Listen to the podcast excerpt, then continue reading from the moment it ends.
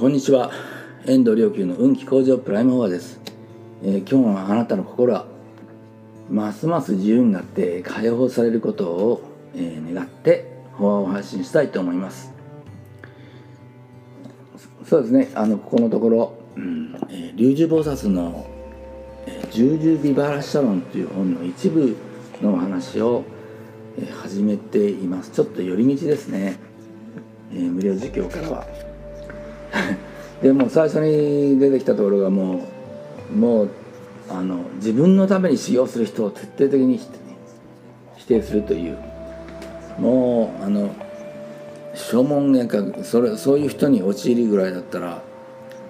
地獄に落ちるのよりも恐ろしいことなんだということをまあ、えー、激烈な口調でこう書かれています。えー、たただねこれあの前回これバッとお話しちゃって終わっちゃったんですけど実を言うとですねあまあちょっと気が弱くてはっきり言えなかったことがありまして、えー、何かというと実はですね気の世界の、まあ、気を体感するということは誰でもまあできるようになる今道筋ができてるんですけどね、えー、それで誰でもあのこれはあのその道筋を開くって、えー、誘導してすると、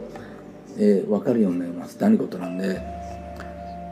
ですが何かというとね、うん。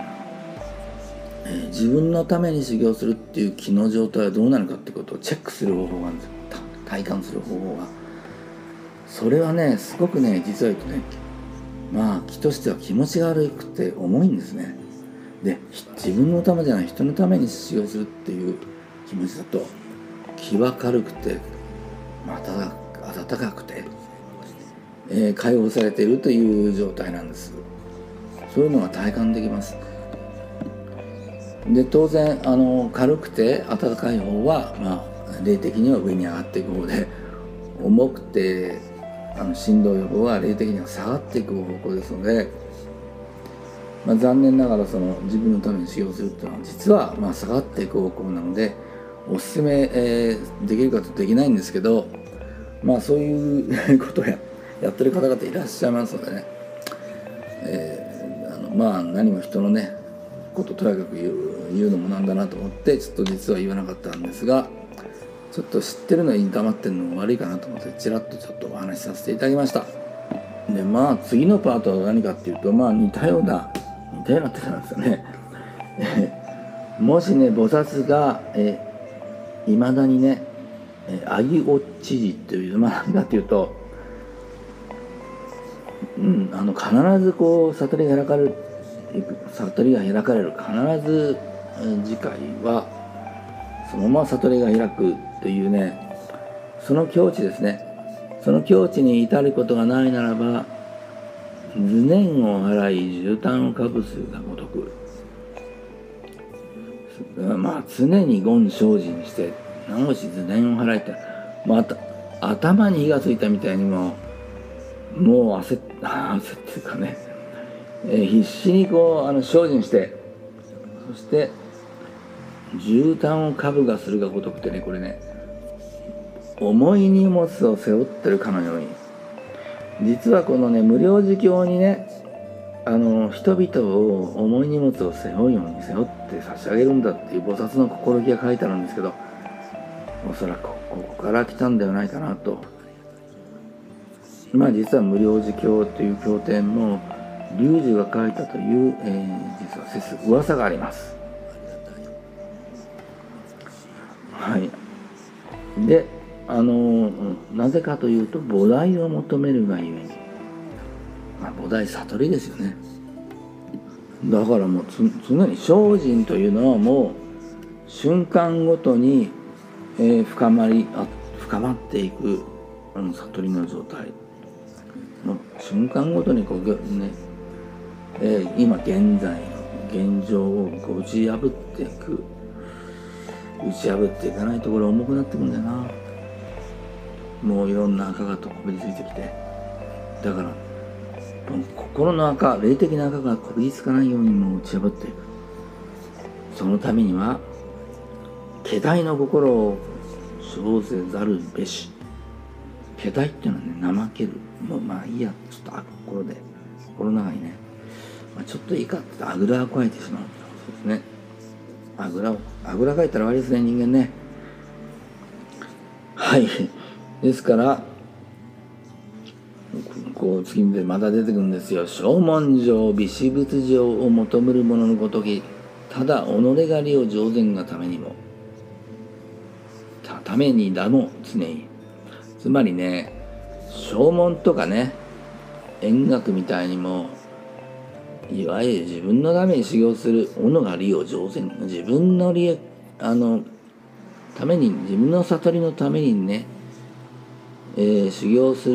ものですものですがね一生懸命頑張って精進するんだから言わんや菩提において自らどしまた彼を脅せんや。つまり悟りを求めるについてはね自分をもちろん自分も救われる当たり前だけどであの他の人のことも救うというそのためにやるんでしょうだってあるならばまさにこう一瞬ごとにもう自分の心を油断せず許さずにあぐらかくこと許さずに深めていくんだぞというしかも出てくるのはねこのそのね、えー、自分のために修行する人よりも億倍してもう億倍です1億倍ね1億倍して精進ししろすべきだっていうのが次のパートでございます。まあ最初のところからこう紐解いていくととにかく自分のために修行するような心に落っこ堕落しちゃダメだっていうのがまず一つ次に自分のために修行してるようなあんな書門音楽の連中みたいなね症状の症状仏教のような連中ですら頑張って精進するのにあんた人のために。やんで修行してなおかつ自分をも救われる。というためにあるならばその1億倍は修行して当たり前でしょっていう。まあ確かにねえまあまあ本当は結局自分のためにやったところで何にもならないですね。自分ということ自体がそもそも幻想だし。本当の自分ってのは自分が認識してる世界ですからこれ自分の心の表れだしね。全ては自分の心の内で起きてることなんです実はね。認識するっていうことはそういうことなんです。自分の心の中の投影がなければその現象は起き起き起きないしその現象と自分とがこうやって結びついて認識になるっていうのは、えー、これ面白いですよね。客観だけでは存在しない。主観だけでも存在しない。これまさにね主観主観の心の認識があってそれで存在が作られてその存在が作られたと同時に自分の認識が作られるというね。だからずっとあの毎日ずっと日々だんだん積み重ねでこう来ましたって思ってるかもしれないけど実は毎回立ち 実はですねコンピューターだったらえーいちいち起動しないで結構スリープ状態からまさにね、えー、そのまま上げると人は知らない。僕なんかズボラだからそんなことしょっちゅうほとんどほぼやってますけどもしかしたらみんなも皆さんもそうでしょうかね。あなたもそうでしょうか。これだから実は瞬間ごとに起動させてるようなもんなんですね。認識を作っ認識に。式がね式式というものが、え外部に、え存在を通して作らせる。これは素粒子論的にもそうなんですね。それによって瞬間同時に、えその式が自分現象が式によって生まれた現象が瞬間自分の認識として、え、理解されると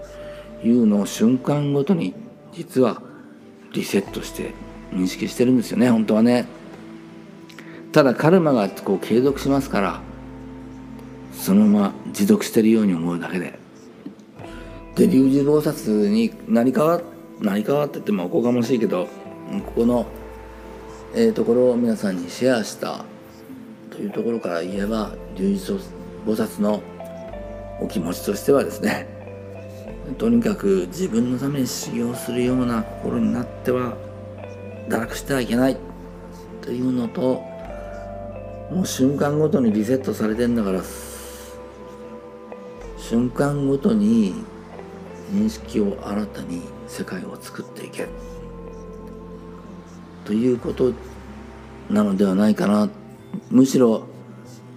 そのね認識によって現象が作られるスピードよりも早く上回ってより早くむしろそのその現象が起こる前に瞬間前に新たな式を自分の心の中で作ってイメージを投影するなりイメージを心の中で作るなり言葉で作るなりいずれにしても無意識の中にインプットされたイメージや言葉は現象化されますぜひあなたも、えー、素晴らしい未来の言葉やイメージをご自分の中にインプットされてより良い未来をより良い人生をより良い世界をどうか作っていかれますように。